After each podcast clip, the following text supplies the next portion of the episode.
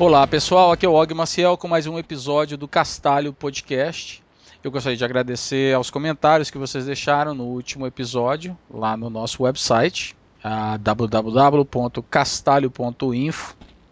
E eu acho que a qualidade do áudio deve ter melhorado porque ninguém falou mais nada. Então, se vocês têm mais algum comentário, por favor, vai lá no website, deixa o comentário como que está a qualidade do áudio em termos de dos canais, se está uma voz do lado esquerdo e uma voz do lado direito quando você escuta com o fone de ouvido. E mais uma outra coisa que eu quero falar é que o convidado de hoje não é de BH, porque alguém falou para mim que ah, tem muita gente de Belo Horizonte que está participando do, do Castalho Podcast. Então, dessa vez, eu tenho uma surpresa para vocês. Não é de Belo Horizonte o convidado. Então, sem mais delongas, deixa eu apresentar para vocês o convidado de hoje, desse episódio. É o Yuri Malheiros, que está falando direto da Paraíba. Não é isso, Yuri? Yuri? Isso, isso mesmo, mais um sotaque nordestino para o podcast. Já teve o Nerdson, né? Exatamente, exatamente. Então, o, a, nós vamos bater um papo hoje com o Yuri Malheiros. Eu já abri a minha cerveja aqui, estou tomando uma Dark Cloud aqui, muito gostosa. Depois eu boto o link para quem quiser experimentar, encontrar no Brasil. Ah, Yuri, não sei se você tem uma cerveja aí, mas fica à vontade de abrir uma para a gente começar o nosso bate-papo. Bem que podia enviar pela internet, né? Um pouquinho. Valeu.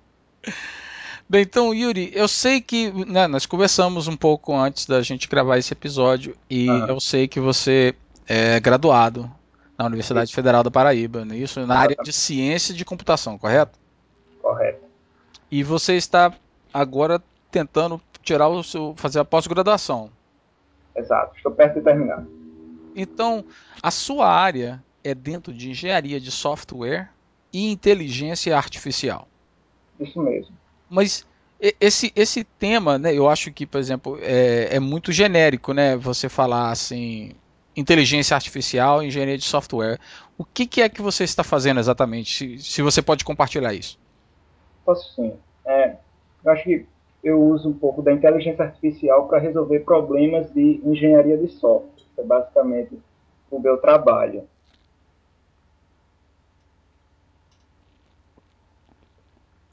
Então, assim, o que o que eu faço assim mais exatamente, eu trabalho com sistemas de recomendação voltado para problemas de engenharia de software. Então, é, a gente tem muito problema assim de como resolver um certo problema que está aberto lá no projeto. Tem um, um, pedido de mudança, qualquer um, um bug lá no bug tracking, né?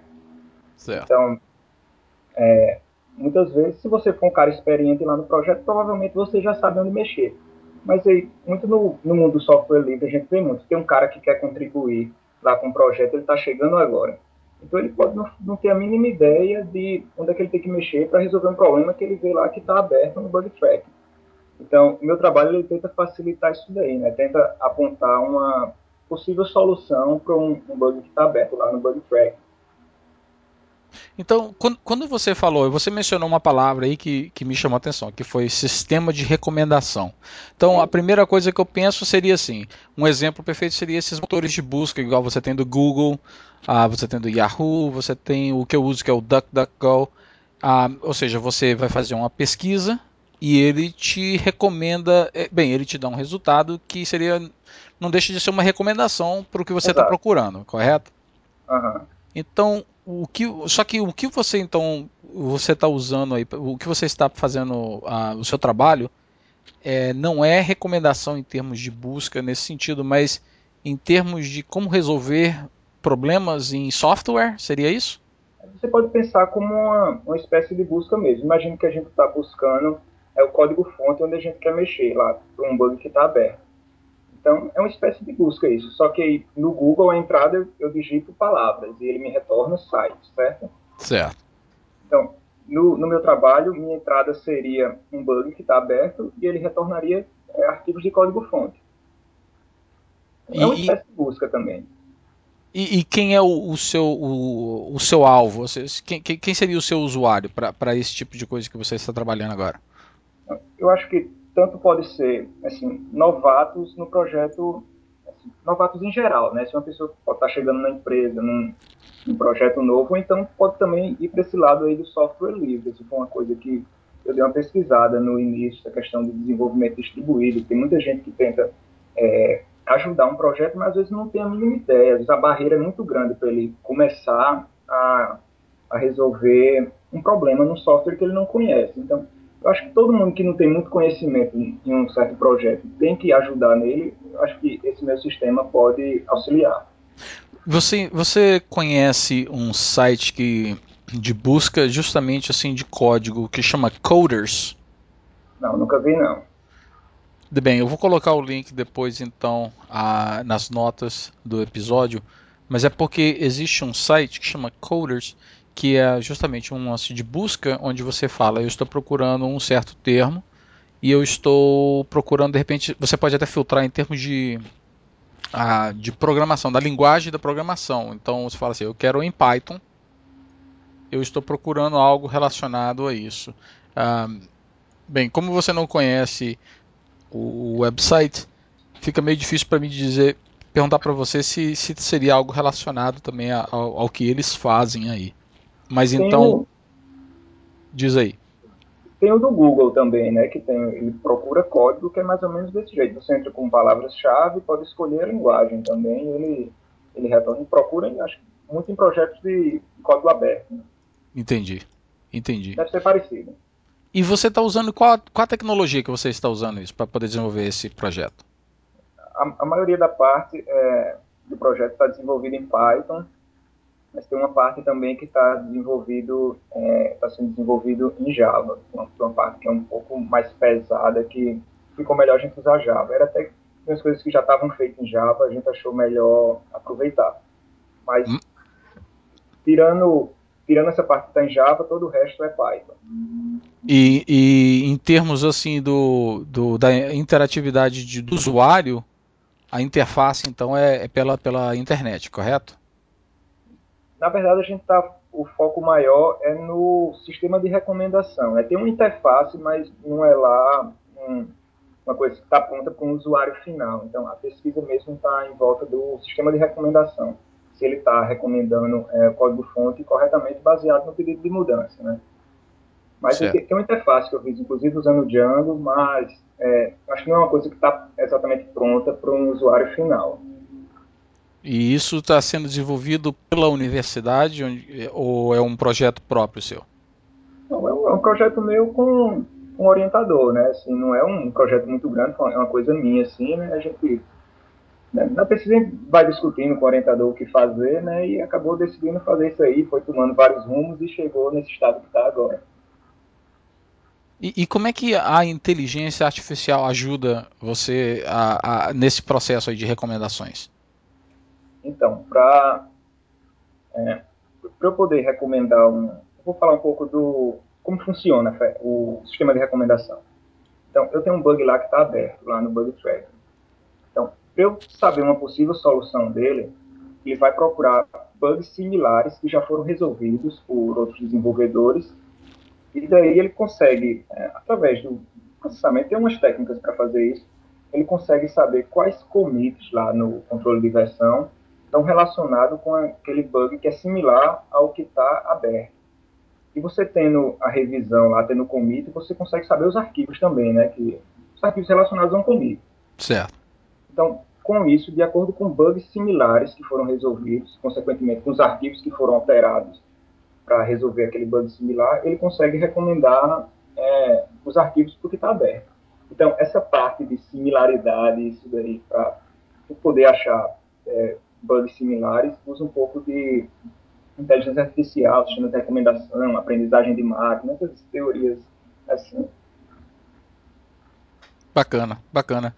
Então, é, eu sei que você trabalhou em vários outros projetos, ou seja, isso aí é pelo lado acadêmico, é uma isso. coisa que você está fazendo. Mas eu sei que também você é, trabalhou em outras coisas, em outros projetos. E, e me parece, né, eu, eu, eu, olhei o seu website, eu vou colocar um link depois também no, nas notas do episódio. Eu vi que, me parece, e você me corrige se eu estou errado ou não, mas me parece que a grande maioria dos projetos que você criou ah, parece assim que foram todos relacionados a, a, com, a chegar nesse ponto onde você está, ou seja, são sistemas de recomendações. E eu menciono seria o Norteime, que é um tipo de, de sistema onde que é, de, é, não, não tem talvez tanta inteligência artificial, mas é um, é um, não deixa de ser um sistema de recomendação, mas Sim. tem mais intera quem interage mais são os usuários, correto? Uhum. E tem, tem o New Albums, que é outro sistema que você usa pelo Twitter. Uh, você quer contar me, como é que nasceu o Norteime e o New Albums? Vou começar pelo o que veio primeiro, né? Que é, que é, o, o, New Albums veio primeiro.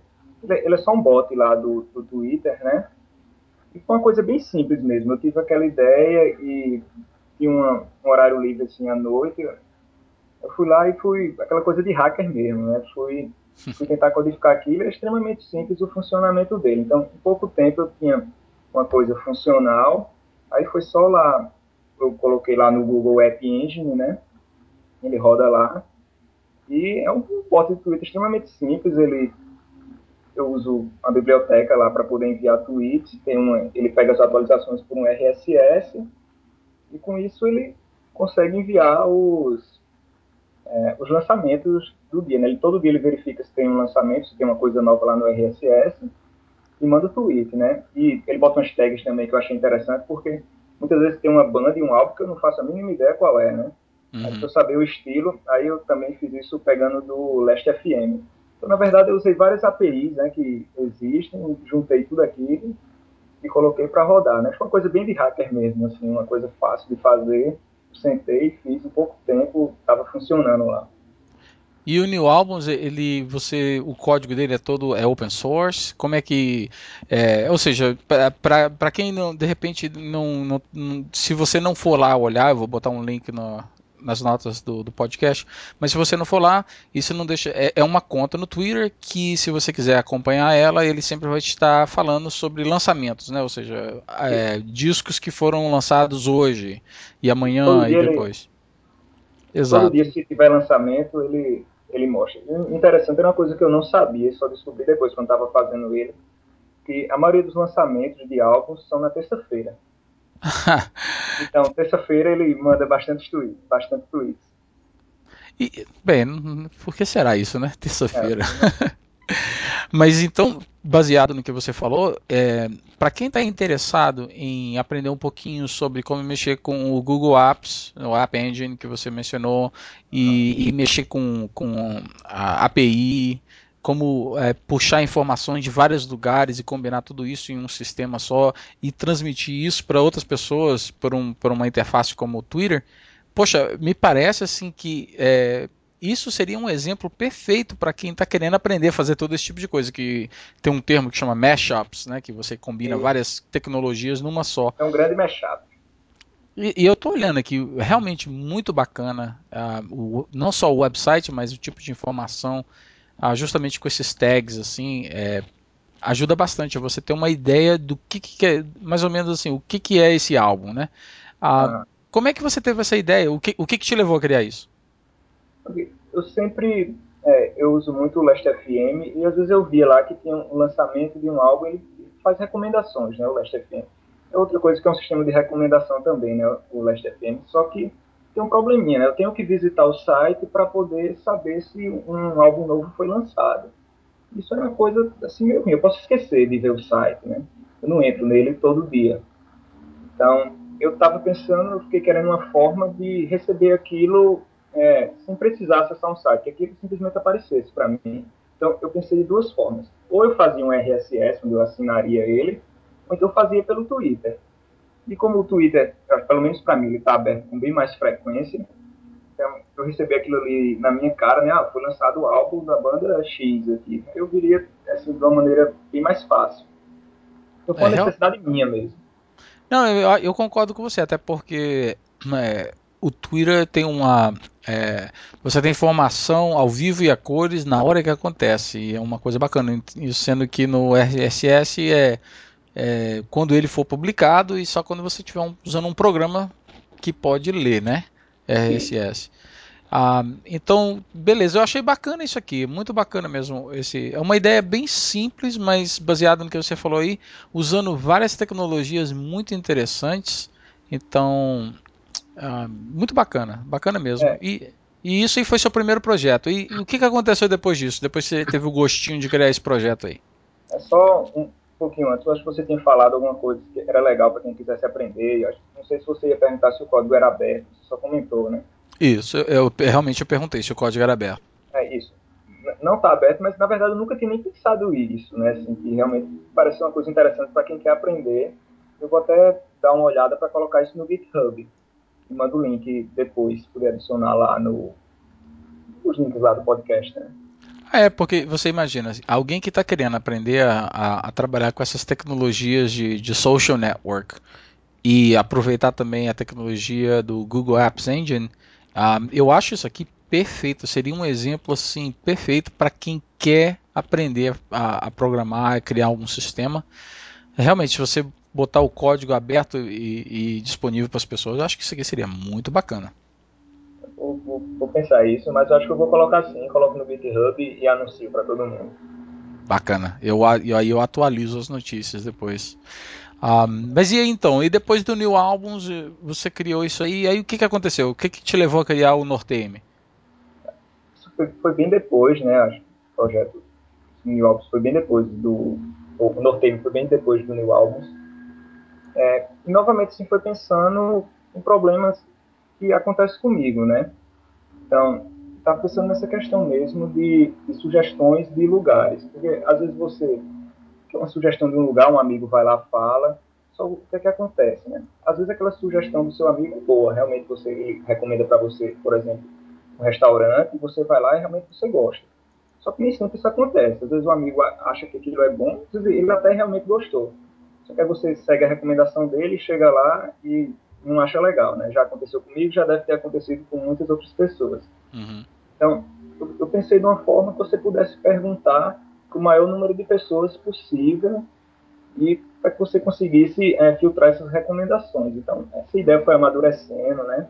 Eu também, ela começou surgindo bem assim no esquema que foi o New Alves. Eu fiz um protótipo bem rápido, assim, onde você podia adicionar as perguntas e responder. Só que aí fui mostrando para alguns amigos e eles foram achando aquela ideia muito legal, né? Então, eu parei um pouco, não, vou dar uma polida aqui no sistema para colocar ele no ar. E é uma, uma coisa bem interessante, ele está evoluindo aos poucos, eu espero, é, quando finalizar minha dissertação, ter um pouco mais de tempo para trabalhar com funcionalidades para ele, porque eu acho que a ideia é bem legal, as pessoas sempre é, vêm com feedback bom sobre o Norteio. E, e qual é a tecnologia que você usa? Que, que você usa? Ah, tudo em Django aqui então. Isso. É, Python é a minha primeira linguagem. Quando eu preciso resolver um problema, se eu conseguir resolver nela, vai nela mesmo. É, é muito bacana. Eu estou vendo aqui que tem é, um monte de pergunta sobre como fazer judô, comer frutos do mar. E você acha, você acha que o, o, quantos usuários você teve, por exemplo? Você acha que você teve uma boa recepção esse esse tipo de sistema? É, assim, ele está com tem mais usuários aqui na minha cidade, né? Então ele foi divulgação, até questão de amigos, né? Aquele boca a boca. Então aqui em João Pessoa realmente tem vários usuários e se você entrar na cidade nortei.me/barra João Pessoa, realmente vai ser onde tem mais perguntas, né? Tem alguns em Recife, tem alguns espalhados em outras cidades, mas é pouco comparado aqui com João Pessoa. Então a maioria dos usuários são todos daqui. Esse pessoal realmente gostou. Acho que no começo teve assim, eles usavam mais e agora está usando não tanto, né? Mas também isso é um tipo de sistema que ele vai ficando cada vez mais interessante com mais usuário. Então, no começo ele, eu, eu já meio que esperava isso mesmo. Tem, tem, um crescimento pequeno e eu espero, né, que, que acontece com esse tipo de sistema.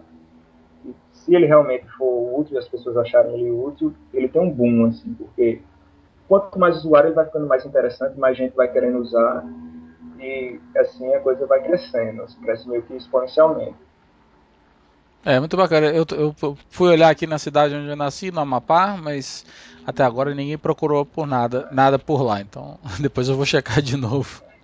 É, o interessante é que, por mais que às vezes tenha cidade que não, não tem muita pergunta, quem conhece o, o, o, sistema, acho ele muito interessante, assim, acho ele útil, né? Porque tanto você pode saber coisas assim da sua cidade, você quer sair, lá, quer, quer comer, quer tomar uma boa cerveja, por exemplo, e queria outras sugestões. Eu conheço vários bares, mas poderia ter um, um bar que eu não que eu não conheço, né? Então você pede sugestão e pode descobrir coisa nova.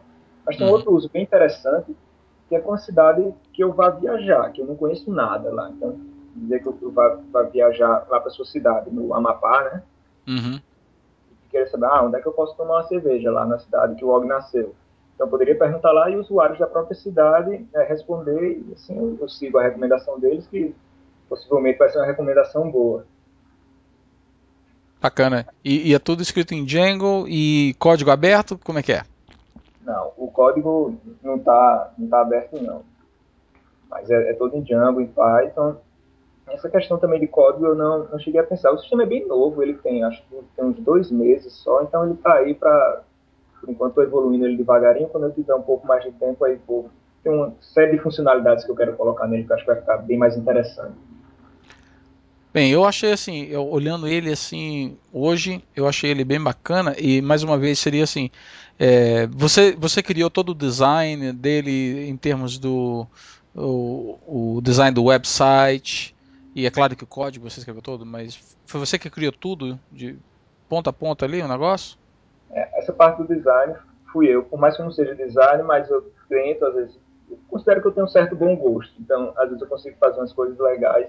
Por mais que às vezes eu acho que é, não está tão bom, mas eu tento, tento e fica é, aceitável. Eu acho que está tá legal o visual. E o código eu fiz boa parte. É, meu irmão também, que é da área de computação, ele ajudou também no, na questão do código. Não, eu, eu achei que tá assim, tá bem bacana, tá bem assim, o, o design tá aquele é um bem limpo, não tem nada, um monte de coisa amontoada um em cima do outro. Um, ah, e parece ser bem intuitivo a interface. Um, ah, realmente, mais um bom exemplo de um, de um software. Ah, e, e por falar justamente em, em, em bom design e, e coisa limpa, é, me lembra, isso me leva ao gancho para o outro projeto que você trabalhou, que é o que eu conhecia antes da gente conversar, que é o TextFlow, um editor de texto. De todos, né? Exatamente. Então, eu, eu, primeiramente eu preciso falar, é, o, o, comentário que eu tenho é que é, se, se o, você que está escutando esse episódio está é, tá interessado em aprender como programar em Python, eu recomendo você dar uma olhadinha no código fonte do TextFlow, porque o Yuri realmente fez assim, um trabalho excelente em termos de documentação, de best practices, de, né, de como escrever seu código, como organizar os algoritmos e tudo mais. É um excelente exemplo de um programa muito bem escrito em Python. Um, você no seu blog você mencionou que o TextFlow ele, a ideia nasceu porque você não estava contente com os editores de texto que existiam no Linux e Exato. você queria criar algo. Quanto tempo que demorou para você, assim, do momento que você falou assim, eu quero escrever algo, eu quero criar meu próprio editor de texto. Quanto tempo demorou para você ter algo que você começou a usar? Demorou um certo tempo, até porque eu estava na graduação ainda, eu não sabia tanta coisa de programação. E além desse estímulo de não gostar dos editores que eu usava, eu tinha aquele estímulo também de querer criar uma coisa que as pessoas pudessem usar, né?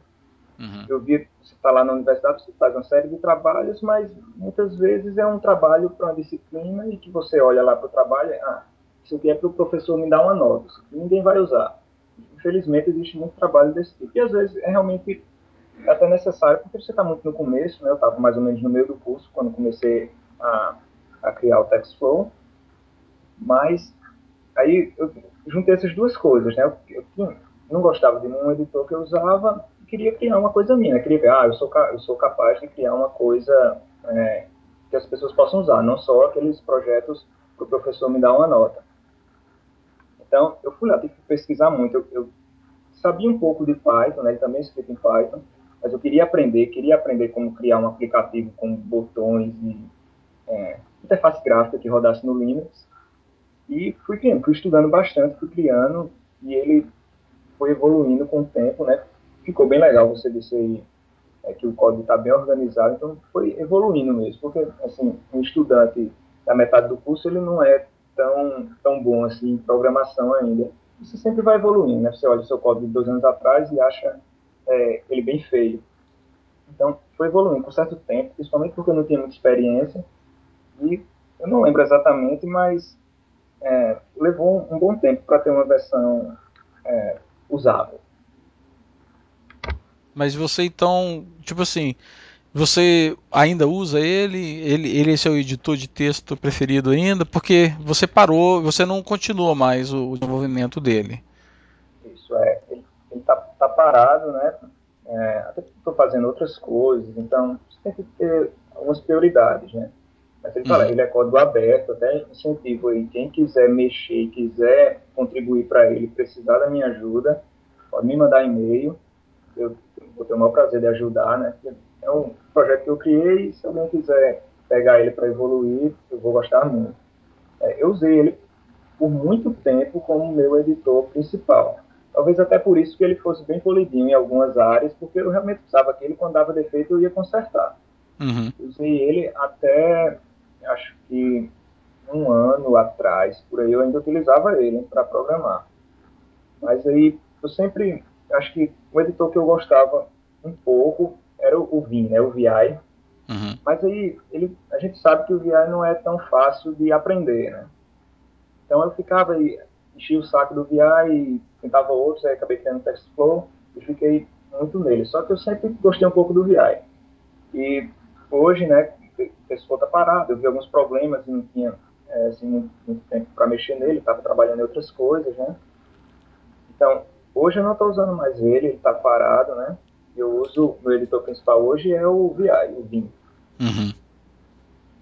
Não, realmente. Bem, então é, é uma pena, né, que tipo, você não está tendo tempo para continuar ele, mas ele é um excelente editor e então fica aí o convite. Se você está interessado em aprender a programar com Python, a criar uma, um programa com interface gráfica para o Linux, dá uma olhadinha no código-fonte do, do TextFlow, porque eu acho que é um excelente exemplo de um programa muito bem escrito e o Yuri está aí é disponível para poder né, você está disponível para ajudar qualquer pessoa se estiver interessado em, em, continuar contribuindo com o projeto. Bem, nós falamos de três projetos, ah, na verdade quatro, que tem o projeto que você está fazendo na sua universidade. Como é que é o nome dele? Tem algum nome? Tem sim, tem, tem um nome que está na minha dissertação, né, do sistema de recomendação, que é o mentor, né, que vem de, de mentor mesmo, ele tenta ajudar o, o usuário novato a resolver os problemas. Certo. Então, me diz uma coisa, é, nesses projetos todos que você tem, é, o, quanto foi que a sua educação pela, pela Universidade Federal da Paraíba e agora no, fazendo é, pós-graduação, quanto que, que a sua educação te ajudou nisso, a, a você a desenvolver isso?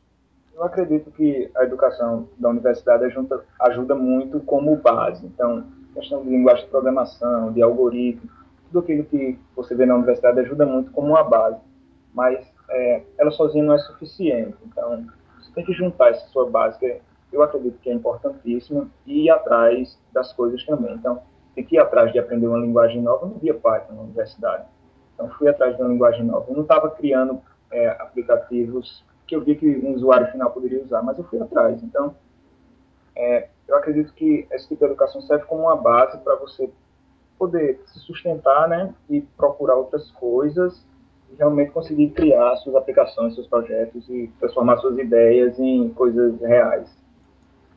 Então, então é, você então teve essa base pela sua universidade mas uhum. você sempre teve que, que procurar informações além do que o curso te oferecia. Então, esse é o Yuri, o estudante, uh, fazendo pós-graduação, uh, então vendo que a educação só dá aquela base. Uh, você também é um professor, não é isso? Você, você é professor no Instituto Federal da Paraíba, é isso? Instituto Federal de Ciência e Tecnologia da Paraíba. Então, o Yuri professor, o que, que é que você fala para os seus estudantes sobre justamente sobre isso? Sobre é, imagina então, você tem um estudante está fazendo um curso na, na, área de ciências de, de computação. o que da ciência da, da computação, o que, que, é que você fala para eles hoje? Você tem, você tem alguma coisa que você fala para eles? Fala assim, olha, é, aprende o que eu estou fazendo aqui, mas é, você precisa fazer muito mais do que isso para poder realmente progredir, para você ter algum impacto. Ou, ou, seja, o que, que é que você fala para eles para é, entre o que existe hoje em termos do que você aprende na, no mundo acadêmico e o que, que o mercado realmente espera de uma pessoa que está se formando? O que, que você fala para eles hoje? Não faz muito tempo que eu comecei a dar aula, né? Mas tem dois eventos que eu vou falar que eu achei bastante interessante. Primeiro é que a gente tem um, uma emenda, né, que eles chamam, tem um assunto, assuntos que têm que ser abordados na, na disciplina. Então, esses assuntos são todos vistos, mas sempre tento trazer né, novidades para os alunos, para eles não ficarem sempre naquela mesmice. É muito chato quando você nota que um professor está dando a mesma disciplina do mesmo jeito há 10 anos, por exemplo. A área de computação evolui muito rápido. Então, isso não deveria acontecer. Eu sempre tento trazer novidades e mostrar as possibilidades que, que eles podem fazer com o que estão aprendendo, né? E tem outra coisa também que foi até, de certa forma, inesperada, né? Que alguns alunos é, viram os projetos que eu faço, né? Então, é uma forma de incentivar eles mostrando o que eu consigo fazer. Então, já, já me vieram perguntar, por exemplo, sobre o New Alves, como foi que eu fiz. Eu sentei e expliquei a ele, mostrei que não, não é uma coisa do outro mundo, né? Que ele tem a total capacidade de fazer aquilo. Só ele parar um pouco e, e procurar realmente como, como fazer. Então, eu acho que esses dois casos, assim, de mostrar é, as possibilidades do, do, assunto que eles estão aprendendo e tentar é, incentivar eles com as coisas que eu faço. Então, o professor faz isso, ele não está aquele cara que está só dando aula ali, né? Ele também faz as coisas, então eu também posso fazer. Bacana, bacana isso. E, e, qual é o tipo de reação que você tem dos seus estudantes quando. É, porque geralmente o estudante está acostumado a ter um professor que tem um livro e só lê do livro, né? É, é aquele, aquela coisa bem repetitiva. A, reação dos seus estudantes hoje em dia, você acha que eles, eles aceitam bem isso? Ou seja, que eles têm um professor que não somente entende do assunto, mas usa todo dia. É, continua usando o que ele está ensinando? Como é que é a reação dos seus estudantes? Eles recebem isso bem? Acredito que sim. Tem uns vezes que se impressionam, até porque muitas vezes é, eu não tenho muito cara de professor, porque eu tenho 24 anos, sou bem novo é, para dar aula numa, numa graduação, né? Então, às vezes, eu tô lá, o pessoal não, nem me reconhece como professor. Mas eu eles veem que eu realmente faço as coisas e acabam recebendo bem. Pode ser até uma forma de eu ter ainda mais respeito dos alunos, porque ver aquele cara, ah, o cara tem 24 anos aqui, está me ensinando. Muito uhum. professor lá tem 40, 50. É, então, acho que é uma certa forma de mostrar. O cara é novo, está dando aula lá, mas ele realmente sabe, ele faz as coisas. Né? Então, eu acredito que a recepção é muito boa. Eles se empolgam, até porque eu acho que é chato você ter aquele professor que só faz a mesma coisa, que só apenas dá aula quando você vê que é, o professor lá realmente sabe que ele faz as coisas, então você se sente empolgado, né? Você realmente sabe que ele entende do assunto, ele não está só passando que ele leu num livro. Bacana. E, e então todas essas coisas que você trabalha, tudo relacionado com. Não deixa de ser um, um sistema de recomendação, um sistema de, é, é, de busca né, para as pessoas. Você acha que. É, eu, eu estava lendo um dos artigos que você escreveu no seu blog. É, você acha que esse tipo de sistemas, de uma certa forma, eles acabam controlando as pessoas? Porque eles acabam. As recomendações são realmente assim. Existe algum.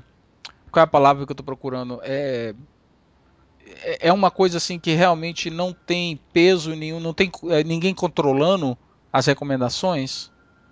Eu acho que ela tem um potencial de exercer esse controle. Então, se você realmente quiser limitar o assunto que alguém consegue é, enxergar na internet, é possível. Se você pensar no Google como sistema de recomendação, ele poderia cortar alguns assuntos que não fosse agradável para ele. Você pesquisar tá, sobre é, a invasão dos Estados Unidos, no, por exemplo, sobre, sobre a morte de Osama Bin Laden se ele quisesse cortar esses resultados, ele poderia, né? Só que ele, ele não faz isso porque as pessoas têm outros meios de conseguir isso e se percebesse que o Google estava cortando esse tipo de, de resultado, iam falar que é censura. Né? Então, uhum. os sistemas de recomendação têm esse potencial de realmente controlar, porque você está recomendando alguma coisa a alguém, então eu posso deixar de recomendar alguma coisa, então tem uma certa tendência colocar, sei lá, um resultado no início que seja um resultado que eu queira que a maioria das pessoas enxergue. Então, ele tem esse potencial, mas, por outro lado, ele é uma coisa essencial para o tamanho do fluxo de informações que a gente tem na rede hoje, porque não dá, né? Se você for pensar o tanto de coisa que a gente consome, se você fosse receber tudo, né? Se não tivesse como tanto site que a gente tem, se não tivesse como a gente pesquisar, por exemplo, seria horrível, né? Você não conseguiria achar um, as coisas que você deseja na internet. Então, sistema de recomendação passa por um, papel essencial é, de acordo com o aumento do fluxo de informações. Você tem, por exemplo, na Amazon, tem, tem um sistema de recomendação bem conhecido. Tem um sistema de recomendação de livros.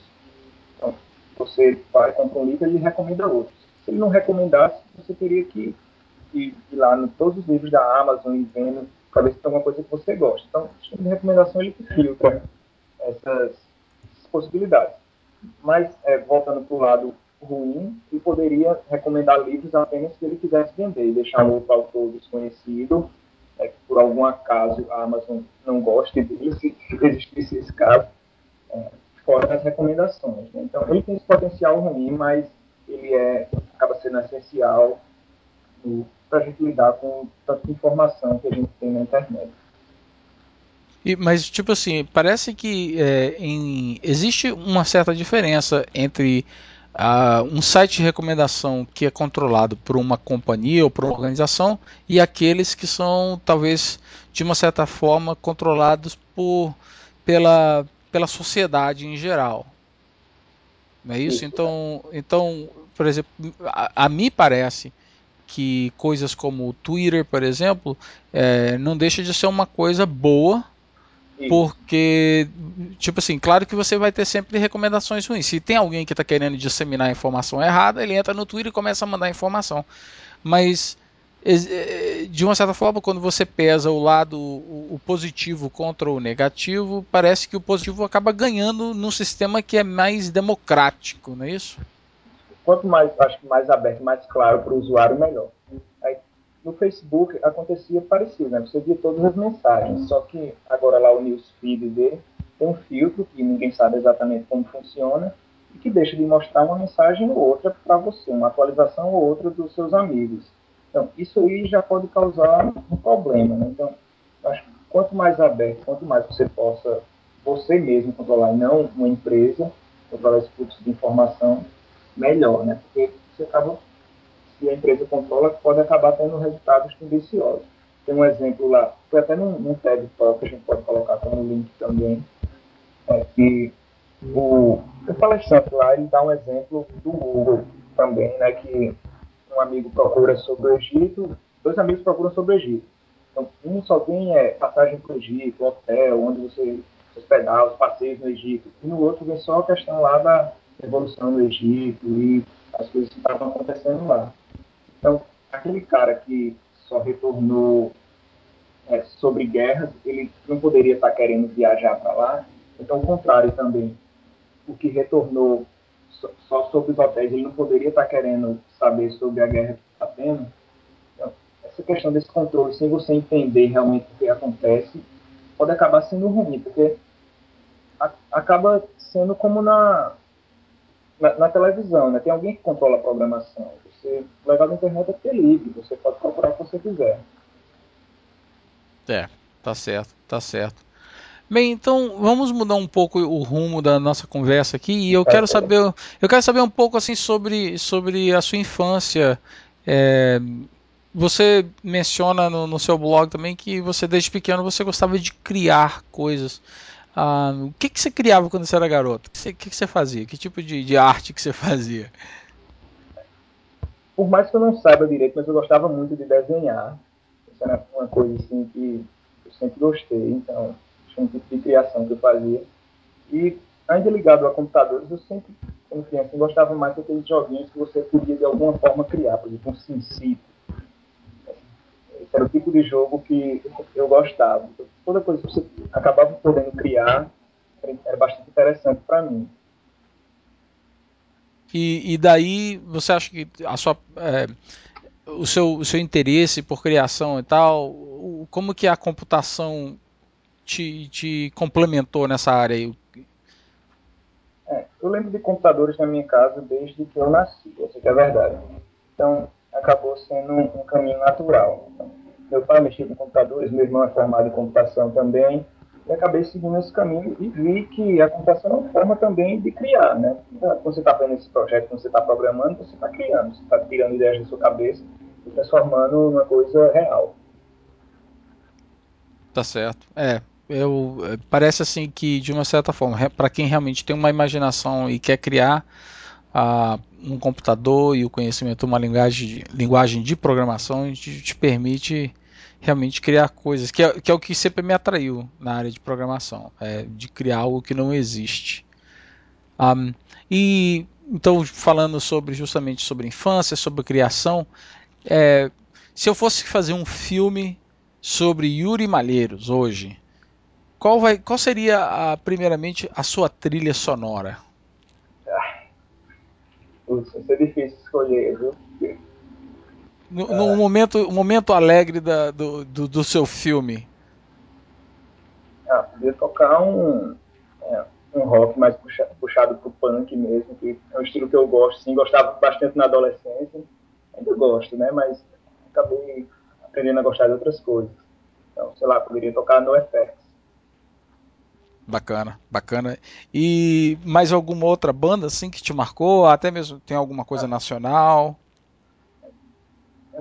Eu não gosto muito de músicas nacionais. Eu falo isso assim, abertamente. Até, tem gente até que fala, ah, você não gosta do que é do seu país. Na verdade, na música assim, eu nunca encontrei. Tem um outro caso, mas tem... geralmente eu gosto mais de bandas internacionais. Tem outra banda também, um pouco é, ligada ao punk rock, que eu gostava, que é o Blink-182. Ele tem as músicas alegres também. Mas tem outras bandas que eu gosto bem mais, né, que eu aprendi a gostar depois. Tem é, Radiohead, eu gosto bastante. É, tem uma banda um pouco mais pesada, Avenged Sevenfold, gosto bastante também. E depois que a gente criou a sua, a sua trilha sonora, quais foram quais eram os programas que você assistia quando você era garoto? Quais, quais, quais são os filmes que você ainda lembra? Aquele tipo de coisa assim que se hoje você assiste um pedacinho, você lembra assim dos episódios da sua vida, assim, alguma coisa que marcou a sua infância? Eu lembro do né, um desenho todo toda criança na minha idade assistia que era o Cavaleiros do Zodíaco, clássico. Todo mundo até depois quando começou a passar reprise grande, a gente assistia de novo, relembrando. é bem legal. É, esse é um desenho bem marcante assim na na infância. Os programas infantis em geral, né, mais populares mesmo, da, da TV Globo, acho que TV Colosso, assistia sempre com os cachorros lá. Não sei se você lembra disso, né? Não sei se você já estava nos Estados Unidos. Bem, tem, tem 20 anos que eu moro aqui, então as coisas. Eu, eu me lembro de algumas coisas. Eu lembro da sessão da tarde, mas eram todos filmes antigos, né? Existe até hoje. Ah, é. A sessão da tarde era o era o que eu assistia todo dia quando eu era garoto. Não tinha nada para fazer. Estudava, mesmo quando eu estudava de manhã, eu estudava à noite, sessão da tarde. Sempre estava lá para mim. Não perdia nenhum. É, e em termos de livro, Yuri, você lê, você lê alguma coisa? Tem algum qual tópico assim? Quais os livros que você lembra que te marcaram ou algo novo que você leu que você acha interessante? É, eu gosto de ler é, livros técnicos e não técnicos, assim, não leio tanto quanto eu queria, eu gostaria de ler mais, mas tem algumas coisas boas, assim, tem, eu gosto de ficção científica, né, tem os livros do Asimov, eu acho muito bacana os contos dele, um conto é, chamado Conflito Evitável, que eu acho sensacional. É, tem alguns livros é, tem um que eu gosto bastante também, não é não nesse estilo, né, que é um que eu, que eu li recentemente, que é o Rework, lá do pessoal da 37 Signals. acho que foi comentado em algum outro episódio do podcast. Acho que foi no do Kurt, não lembro. Certo. É, tem um, um, outro também bem bacana, que é do, do Mark Twain, é o Watchmen. Isso é bem legal, assim, bem profundo. É um grande diálogo entre um jovem e um cara mais velho. Bem legal, quem puder ler, vale a pena. Bacana, bacana. Eu já li alguns livros deles, mas é, é engraçado porque ah, eu li muitos livros é, quando eu era garoto, e, ou seja, eu ainda morava no Brasil. E hoje eu tô assim começando devagarzinho, eu estou relendo alguns desses livros clássicos, sabe? E eu estou lendo agora em inglês, uh, ou seja, muitos deles lendo o original, uh, mas é muito bacana. Você e coisas novas, né? Que você não tinha visto quando era. Você não tinha percebido quando era mais novo. Exato, mas sabe uma coisa que eu reparei no, no meu caso é, é, mais ou menos assim. Eu não sei se de repente a minha a criatividade, a minha imaginação era um pouco mais fértil quando eu era garoto, porque hoje em dia, quando eu leio algum livro desses, uh, ah, para mim me parece assim que quando eu li quando era pequeno, foi muito mais divertido. E, e, e era assim, para mim, quando eu lia um livro do Asimov, eu lia um, um, livro do Júlio Verne, ou lia alguma coisa do Mark Twain, assim, ah, era uma coisa assim totalmente nova. Era uma, sabe, era eu, eu viajava nessa história, sabe? Criava aqueles mundos fantásticos assim para mim. E, e, hoje em dia eu reli recentemente, eu reli as viagens de Gulliver. Uhum. E duas coisas que eu reparei foi que, número um, a, quando eu li ele em português quando era garoto, eu com certeza eu não li a versão completa dele, foi uma versão curta para criança. E dois, quando eu li quando era mais novo, parece que eu me diverti muito mais do que lendo agora ao vivo. Agora ao vivo, né? Eu sou. Não ao vivo, agora com quase 37 anos. É, parece assim que mudou um pouco. Eu sou um pouco mais crítico. Ah, e talvez assim eu, eu, eu vejo as coisas com outros olhos agora. Mas é bem diferente do, da primeira impressão que eu tive quando eu li pela primeira vez, quando era garoto. Mas isso é comum mesmo. A cabeça das crianças é, são mais criativas. Né? Elas não têm muita marra, não tem muito limite. Assim, ela pensa do jeito que ela quer. Né? Quando você vai crescendo, parece que vão limitando sua criatividade. Isso é, de certa forma, é ruim, né? mas é uma coisa comum e que acontece mesmo. Você imagina você é mais criativo, você tenta de tudo, não tem medo de nada. Né? É, com certeza, com certeza. E eu, como eu falei, eu, eu tenho começado a tô relendo vários livros. De vez em quando eu, eu dou uma entre os livros que eu leio, eu, eu pego um livro antigo, assim, para me ler um clássico e, e, e, sei lá, me parece assim, eu fico naquela expectativa assim, a, memória que eu tenho era uma coisa tão fantástica. Aí eu vou ler, às vezes, às vezes é até um pouco decepcionante para mim, sabe? Quando eu leio o livro, eu falo assim, não. Talvez seja melhor você parar de ler, né? Para não quebrar a magia. Exatamente. A memória que eu tenho, sabe? Que eu, na, eu cresci é, assistindo, como eu falei, sessão da tarde, então, viu aqueles filmes do Simba, assim, que passava. Simba, uhum. e tinha algum, às vezes passava até uns desenhos assim sobre filmes do Júlio Verne e Tom Sawyer do, do Mark Twain. Então, aquele negócio assim me encantava, sabe? Eu viajava. E não é para dizer que eu só lia coisa americana também. Eu adorava Monteiro Lobato, que é um dos meus, uhum. meus autores preferidos. Mas hoje em dia eu, eu releio algumas coisas e, e per, perde um pouco daquela mágica, sabe? Aquela, aquele efeito mágico que teve em mim. Mas eu, eu acho que realmente seu conselho não, não, não, Eu vou pensar muito bem no seu conselho aí.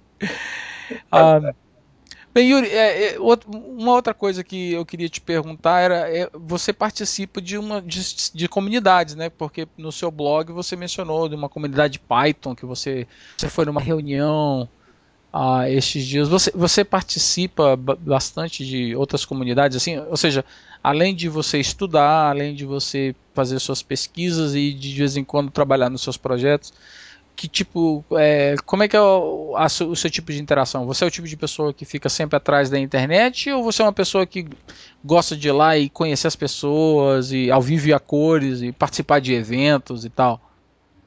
Gosto muito de conhecer as pessoas, participar de eventos, né? É, tem falando em comunidades, tem, aqui em João Pessoa a gente está tá bem movimentado na né, questão do hora extra, que até começou no, no Rio de Janeiro, na verdade, mas aí tem outras cidades que estão fazendo, a gente começou a fazer aqui também, então junto um monte de gente que gosta de tecnologia, leva todo mundo para um bar e a conversa é livre, né? Claro que vai acabar caindo em assuntos é, do trabalho da gente, mas é bem divertido o pessoal se conhecendo. Tem muita gente, às vezes, que gosta mais de ficar atrás do computador, mas aí acaba indo, né?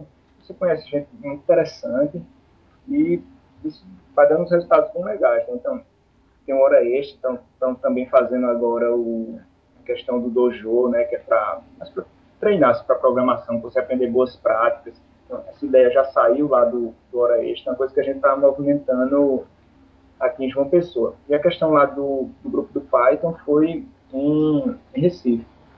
Eu conheço o pessoal lá, né? É, agora, eu estou morando aqui em João Pessoa, mas meu, minha pós-graduação é lá. Então, conheço várias pessoas por lá, então fui me chamaram, me convidaram para dar uma palestra lá e fui, conheci pessoal, já tem gente que eu conhecia. Então, sempre que possível, eu gosto de participar dessas comunidades ao vivo e a cores.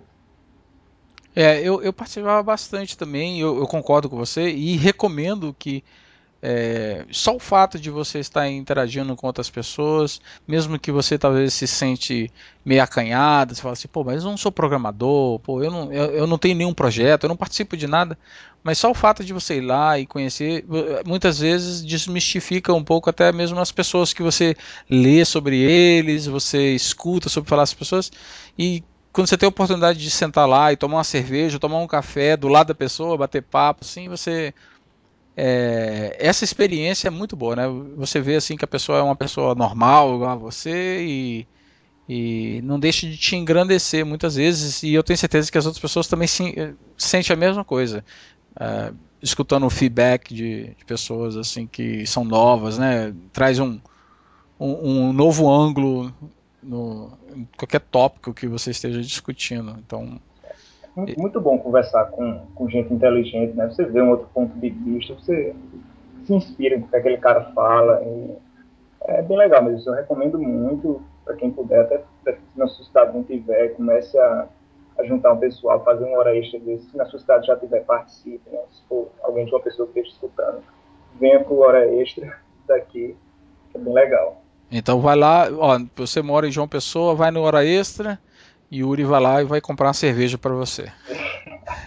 Ou um café, um refrigerante, o que, que, que seja é, que você goste. Né? É.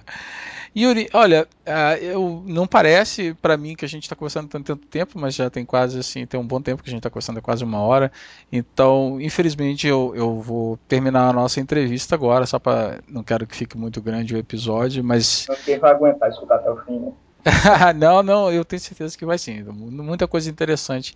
Um, geralmente, o, o, que eu sempre faço no finalzinho de um episódio é eu, eu deixo o, é, o, como se diria, o microfone está aberto agora para você, para você, é, se você tiver alguma pergunta para fazer, tanto para mim como para uh, os outras, as outras pessoas que participaram nos, nos, episódios anteriores. Se você tem alguma pergunta, ou se você tem algum comentário, ou de repente até se você quer dar algum conselho para alguém, uh, o, que, que, o que, que você gostaria de aproveitar os dois próximos minutos? O que, que você vai falar para a gente? É, eu acho que, ainda nesse assunto da comunidade, eu queria saber como é essa questão da comunidade e aí onde você mora.